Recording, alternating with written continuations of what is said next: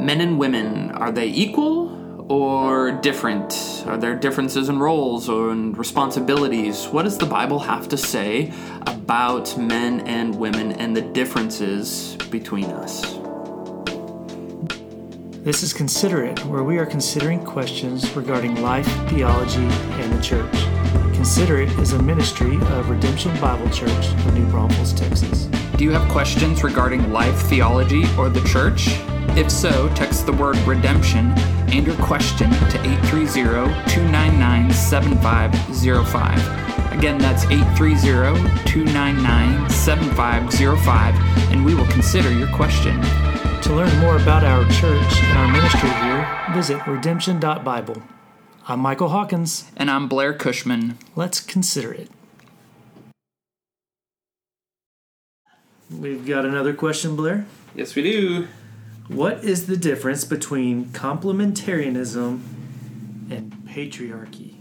What is the difference between complementarianism and patriarchy? I like this question. Short. It's actually a little unusual, not what you expect in this conversation, right? That's right. Yeah, usually it's kind of the other end of egalitarianism. Right, yeah. Normally it's the question of complementarianism versus egalitarianism. That's usually what occupies conversations in this realm, and if these terms are new to you, really it's a discussion about the differences between men and women, particularly in marriage, and are we equal or different, or how all that shakes out. And yet this question submitted is not about egalitarian. This is actually on the opposite side. That's right. Of the patriarchy.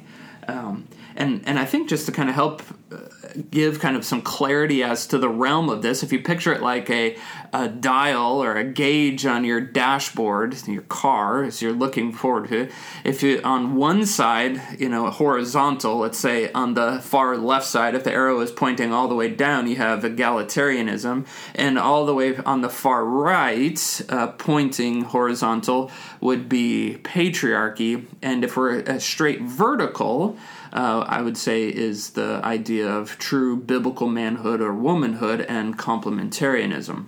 Right. And so kind of picture that in your mind. And so really we're dealing with just one side of the dial today.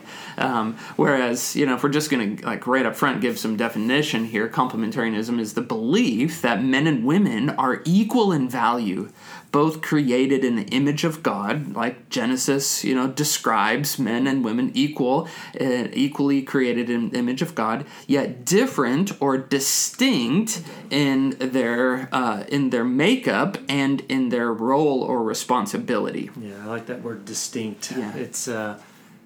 It's just a helpful picture even as we think about the Trinity. Yeah. And having one God with three distinct persons. And so That word distinct really helps to bring some clarity into this. Yeah.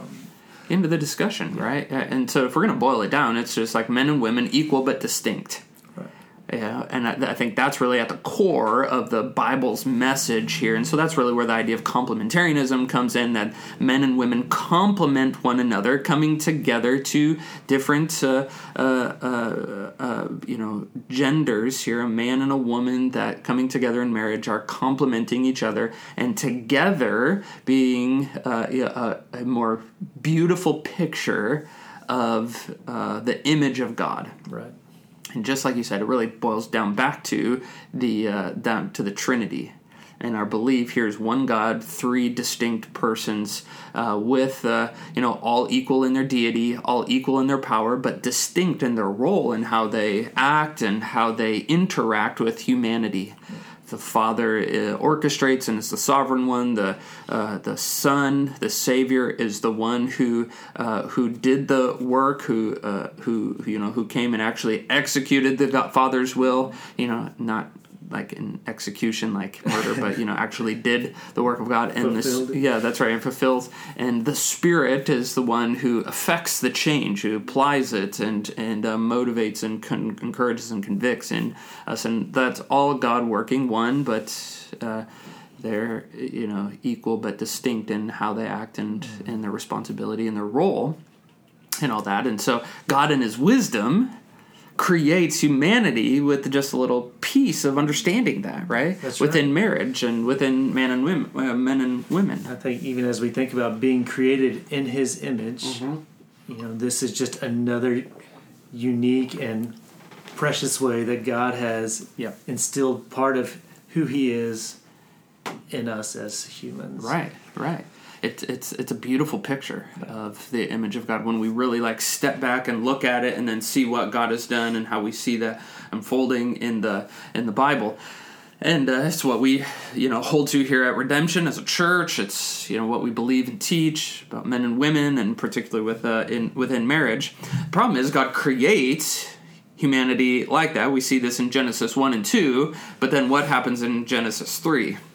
The fall. Yes, the fall. Sin enters the world, and all that gets jacked up, yeah. right? All that gets jacked up. Eve is deceived. Adam stands by, you know, apathetically, abdicating his role, allows his wife to come, you know, fall into this sin, and then Adam has, you know, the curse and has to work the land by the sweat of his brow. The thorns and thistles and the weeds and all the things that we hate of this earth are just constant reminders of that. Eve's cursed, her pain in childbearing, now pregnancy, the gift of life, the beautiful role and unique and distinct responsibility given to woman to bear children is now a painful experience, or she is now like desiring her husband's place and to lead, and obviously Satan is cast down and the serpent and snakes, and now that we see is just a reminder of all these things. And so because of that, then this beautiful picture, yeah. you know, the vertical on the dial, as we've talked about, has been distorted. That's right.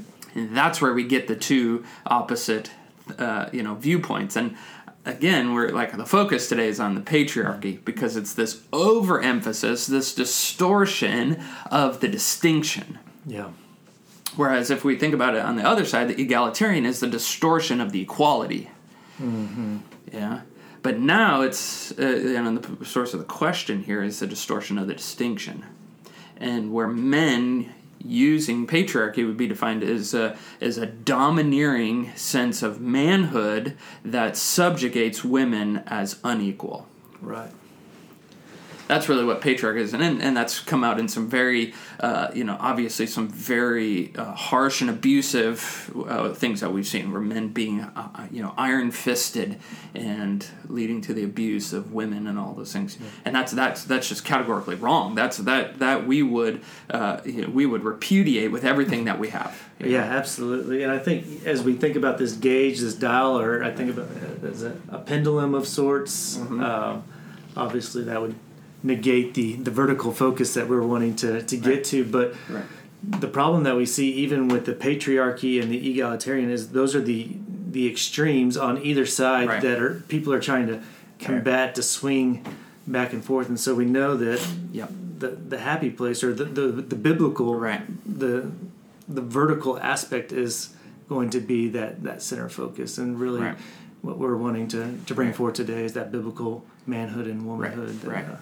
There's kind of a prevalent notion out there amongst in our world today that I'd say in our world today really is it highlights, you know, in the church too, but just in secular society is the egalitarian, especially in the West.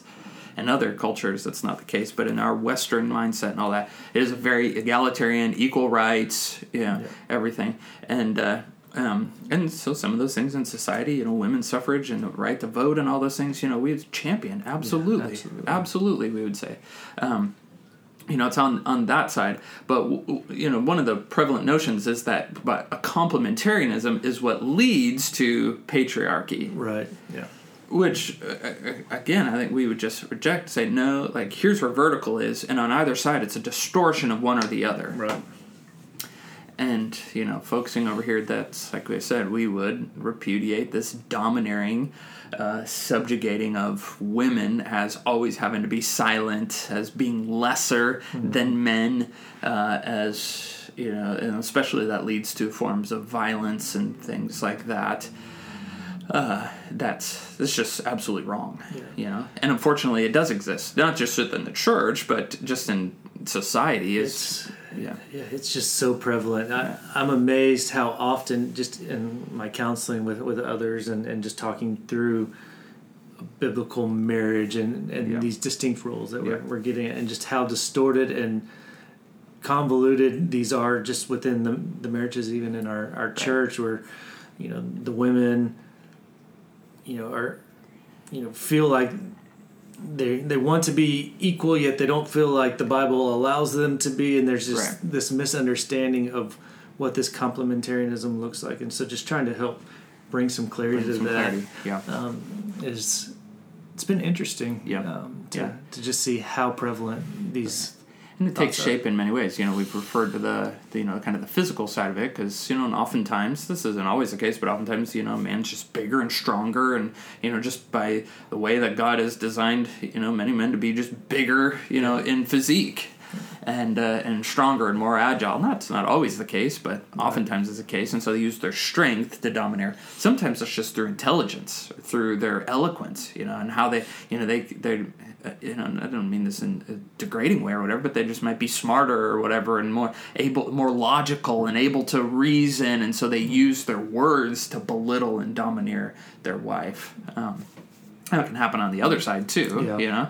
A woman's bigger or stronger, or, you know, more eloquent or more logical or rational or whatever.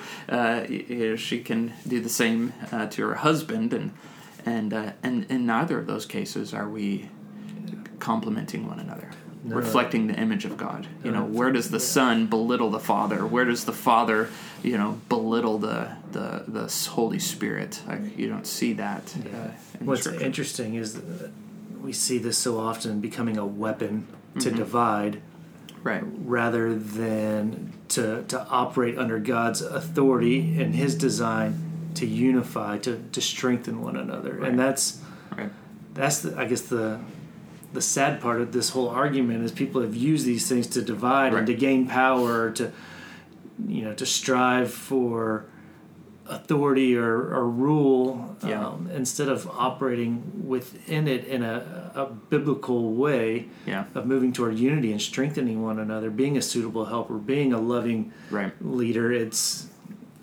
gone the opposite extreme of the domineering, either by the wife or the husband. It's like, oh, you silly buffoon, you don't know anything. You know, even we see it portrayed in the media now, where all of these father figures are, you know, just silly and don't know what they're doing. And the mom's doing everything. Or you have the opposite extreme, where you have this meek, mild-mannered, you know, woman who's scared to, you know, say anything at all. And it's like, both of those are just so against what God has designed marriage to be. So I think probably in Scripture, probably the best place where the complementarian, where biblical manhood and womanhood in marriage is probably most poignantly, like, put on display, I think, is in 1 Peter 3. In verse 7, in his instructions to husbands, where you see both the equality and the distinction at play here. And I like this. In the first 6 verses are all to wives, you know, being subject or submissive to their husbands. And especially what to do if they don't believe, and a very helpful text. But then just in verse 7, like, husbands only get one verse. It's like super simple, like, get this, men, right? He says, likewise, husbands, live with your wives in an understanding way, showing honor to the woman as a weaker vessel, since they are heirs with you of the grace of life, so that your prayers may not be hindered. I love that. I love that verse, and here's why. It shows the equality, but also the distinction. So look what he says. Husbands, it's perfect instruction there, or specific instruction. Live with your wives in an understanding way, showing honor, and then skipping over it, since they're heirs with you of the grace of life. There's the equality. Husbands, understand, honor, like they are co-heirs with us in the grace. They're not below us. They're not beneath us. They're not. They are co-heirs. God, we are equally created in the image of God. And so what we have to remember also is the context of which the New Testament was written was in a primarily patriarchal society. Husbands were domineering. They were the ones that were smarter, faster, stronger, the educated ones, and wives were just, in most cases, were just, another part of the family. They were just, the ones that bore children and, and there was no relationship, no love. And so what the Bible's doing is actually coming along and elevating women. That's right. No, women are equal. They are equally created in the image of God. Husbands, you need to understand them. You need to get in school, understand your wife, honor them, not domineer them, not overpower them, not outsmart them, but honor them and treat them as an heir, someone on equal terms with you. And yet there's also the distinction there that they are the weaker vessel, not a lesser vessel, not a, less valuable vessel, but a weaker one, a more fragile one, a vessel meant to be cared for, a vessel meant to protect, a vessel meant to treat with love and care. Yeah. And show that just what's highlighted there is that distinction and just how God has made us different. And the instructions both to wives and husbands then to understand, and husbands to love your wives, and wives, submit to your husbands, and all that in 1 Peter and Ephesians and Colossians and all that, really then show the distinction of role and responsibility. As you were just mentioning, Ephesians, Ephesians 5, when husbands, love your wives as Christ loved the church and gave himself up for her, that he might sanctify her, having cleansed her by the washing of water with the word, so that he might present the church to himself in splendor, without spot or wrinkle or any such thing, that she might be holy and without blemish. Right. And so if Christ is giving himself up for the sake of his church to be holy and without blemish, then as husbands, if we're going to love our wives in the same way, that should be our desire for our wives, right? To present them before the Lord in a way that they're holy. And so we're building them up, we're leading them, we're using the word to wash and to encourage and to point them to Christ. Right. As we steward this relationship that God's given us. That's right. That's right. And so I think just as we think about the roles and the equality, it's like our wives are a treasure that we're presenting to the Lord. Right. Holy without blemish is our desire. Right. And so we don't treat our treasure like trash, right. And just stomp all over it or use it, irresponsibly. Our wives are a treasure. No, they're not just a resource like that, but there's the metaphor. And I'd love that you bring that up, because here's the other thing in just a biblical view of manhood and womanhood, of this complementarianism, is not only is it a picture of our creation taking us back to the Trinity and being created in an image of God, as what Paul brings it here to, is it's also a picture of the gospel. That's right. That's why we're saying this is vertical, like this biblical view. We have to maintain it, and we have to be careful of the distortions on either side, because it's also this picture of the gospel of Christ's love for the church. And husbands, we have this role. Christ loved, he sacrificed, he laid down his life.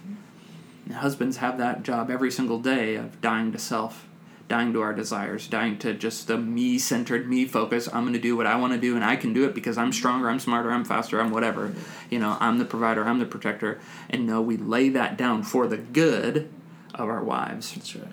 In the same way, wives, like the church, we submit to Christ as our Lord. Mm-hmm. We follow his ways. We trust, even when we don't fully understand, we trust Christ's way as good and perfect and right. We believe that, and wives are picturing that gospel submission of believers to Christ as Lord in marriage, as say, okay, I am going to joyfully, willingly respond to the leadership that God has placed, over you in my life. That's what a wife says to a husband. And that's different, it's unique, but that's the way God has designed it to work, in a way that is harmonious and joy-filled, and and the Lord will do his work in the husband's life. That's where it's like, all right, like, husbands, you don't have to say, you need to submit to me, woman. No, that's not our job. It didn't say, husbands, tell your wives to submit. No. You love and lay your life down, and as you do, that will draw in. It will, like a magnet, will draw your wife to follow your lead.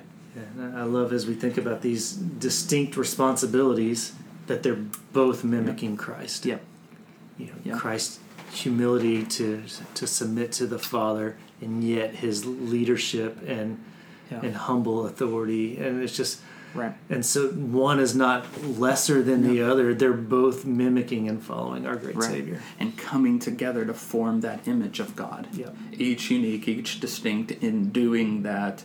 And God is, in His great design, caused that to be an enhancement, to bring light, to shed light, to show the gospel truths, to show these Trinitarian truths to our own hearts, to show that this is good, and to a world around us. Yeah. And if we distort those things on either side... through this domineering patriarchy or this domineering egalitarianism, we distort the gospel. We distort biblical truths, and that's obviously grievous. Right. That's not good. That's these are significant things. 'Cause you might be like, well, what does it matter? You know, well, it matters when it's a gospel issue. It matters when it's a biblical faithfulness issue.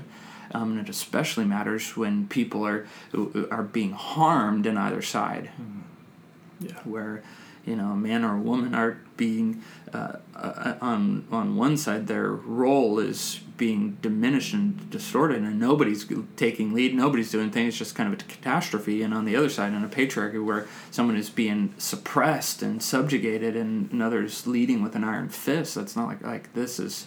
Like people are being harmed on both sides, and that's obviously not good. Yeah, and I think just practically speaking, and how do we walk this out? Yeah. And this is where I think a lot of the times the conversation turns in counseling, and say, what does this look like as we try to live this out? Because as the husband, we're supposed to be leaders, and yet there are specific strengths that Elizabeth brings to our marriage that I just can't imagine trying to operate without her stepping in and filling these roles. And so what that looks like is I as the leader relinquish these decisions to her, because she's just far more gifted in certain aspects. I think about our scheduling, I think about our kids and education and school, and where I have the final say to do what is best for our family. I have to lean on her heavily with her wisdom and knowledge and understanding in those categories to help guide and to lead as that suitable helper. For sure. And that's where, if you think of the... marriage, it's not somebody behind or in front. It's really alongside. Yeah. It's two... people, a man and a woman, a husband and a wife, linked arm in arm, talking, communicating, thinking about what's best for the other person, encouraging, and as you're moving forward, it's the husband who's taking the first step. Yeah. But not just in a, here's where we're going, I'm going, follow me, honey. Yeah, we're side by side and dragging her along. Yeah. That's not it. That's an unwilling, unjoyful responsiveness of the wife, and an unloving, unjoyful, that's not a word, joyless leadership that's insensitive and not sacrificial for your wife. It's a linked arm in arm. Okay, here we're going. Yes, all right, I see you. Great. All right, here we have to go. I'm going to be the one to take the first step. That's right. And or if we picture it like a dance, in marriage, is often like a dance. Two dance partners going to the same rhythm, to the same song, following the same steps, and one is leading, one is responding. And when that's happening in unity together, it's a beautiful thing. Yeah. But when both are trying to lead, and it's a catastrophe. That's right. It's not a dance, Or if neither is leading, you're just standing there, then it's like this awkward, just kind of swaying, not going anywhere. Junior high, seventh grade, weird. And if it's just one person dragging the other person across the dance floor, then that's just that's. Yeah. Oh, but what is a beautiful dance? Two people working in unison, communicating, feeling the rhythm together, but one is leading, one is responding, and beautiful unity together. And then both equal, both necessary. This isn't a solo act. Yeah, and when it comes together, man, it's just a beautiful gospel-centered thing. And I just think about the perspectives when we do these things, when we live this out properly. Yeah. Just the perspective and the understanding that Elizabeth brings into the picture is just so helpful, because there are just aspects of life that I just, with my context, my understanding, I would just never think about. And so part of living with her in an understanding way is to allow her to speak in, to use her wisdom, to use this God given gift and strength and ability that she has in certain regards to help lead and give input and insight. For sure. And to trust in that, and not to feel like, okay, that's great, but now we're going to do it my way kind of thing. There's no feelings of being threatened or things like that. Like, that is what's beautiful, and that's why it's complementary, because you complement one another, and God in his kindness brings two people together with various gifts and personalities and strengths and weaknesses, and they complement, they come together like that, and we trust that. Because here's the difference, and especially when we think back, like, to complementarian and patriarchy, is in a true biblical manhood and womanhood that complements one another. Both recognize that Christ is Lord. That's right. Christ is the Lord of our life and of this marriage, this relationship. And so this is how we said, one is to lead in love, the other is to submit and to follow. And so we trust Christ, and this is his design. These are his instructions. This is how this is lived out. It's for my good. Yes. Patriarchy is where the husband says, I'm the Lord. Mm. Yeah. And the wife, whether she, just follows along or whatever, or she's just subjugated in that way, she's not, okay, he's the Lord. And that's scary. That is scary. That's scary. Especially it's like we examine our own hearts, like, I don't want that responsibility. Right. And yet it's so easy. We can get there. I know. We can twist scriptures. We can come to, like, 1 Timothy 2, and wives, you must be silent. Let a woman learn quietly. This is 1 Timothy 2:11. Let a woman learn quietly with all submissiveness. I do not permit a woman to teach or to exercise authority over man. Rather, she is to remain quiet. For Adam was formed first, then Eve, and Adam was not deceived, but the woman was deceived and became a transgressor. Yet she will be saved through childbearing if they continue in faith and love and holiness with self-control. And we read that, and we, and we're still, like, holding our wives guilty for Eve's sin. Yeah. Whoa, time out here. You must be quiet, woman. I am Lord. This is your fault. This is the reason. It's like, no, time out now. Time out. That's not what he's getting. That's a distortion of this verse. It's a distortion of God's, beauty and what we've just talked about here. Yeah. What he's coming back to is that order, that place, and we missed the first verses before that where he's like, I desire men every place to lift up holy hands in prayer. Mm-hmm. Like, man, you be praying. That's right. It's also interesting, we didn't get to it, but in 1 Peter 3, reason we do this, so our prayers aren't hindered. Yeah. Like, there's a relationship with the Lord thing. Like, we have to get this right, because if we don't, it's just actually a sign of maybe our relationship with the Lord isn't right. Yeah. And that's a scary thing. Like, oh yeah, you can't be, if you can't pray with your wife, you're not. That's like a thermometer of, like, of the health of your marriage. Yeah. He's like, men, you need to be praying, not quarreling. Yeah. And then he goes into these things, and probably not quarreling with your wife. Don't quarrel with your wife, and then wives in the same way. That's where there was again. Don't quarrel with your husbands over these things. If you are smarter and know these things, let's submit, let's learn, let's grow together, and then he comes back to the. He'll come to how this plays out in the church and elders and all those things. But what he's getting at there, and even the misunderstanding women saved through childbearing, is actually back to the curse. It's actually, again, a gracious thing, like we referred to earlier, as a result of the fall, the pain through childbearing. And so that saved through, or we could say despite the curse of childbearing, through the pain, and even despite the curse, that is a constant reminder as women go into labor of the effects of the fall, is that God's grace is still there. They can be saved despite the curse of sin. In the same way men can be, as they don't, aren't abdicating their role and aren't given to their own sinfulness, God's grace still abounds, and he has created a way forward through the beauty of his design, despite the effects of the curse and the effects of sin, and the distortions that then happen on either side. It's just another beautiful picture of his grace. Yeah. that while we're constantly battling against it, constantly fighting against God's created order, for sure, by His grace, He continues to carry out His redemptive plan. Amen. Amen. And it will continue to be so, and it continues to play out in the specific scenarios, you know. And so we've kind of just operated at a high level here of kind of defining these things, showing the importance of it and the differences between the different views here. But we, you know, we're not silly ourselves that to realize that how this plays out in the, you know, myriad of ways in everyday life is maybe a little bit more complex than that. Yeah.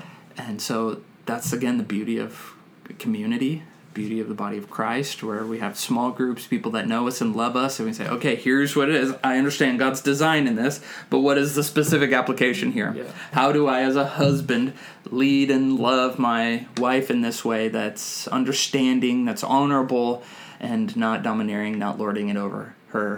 How do I, as a wife, follow my husband's lead in this when I disagree with his decision right now? How do I communicate and bring this up? And how do I trust him? How do I trust the Lord? And that's where we thank God for community. That's right. We thank God for His Word that shows us how.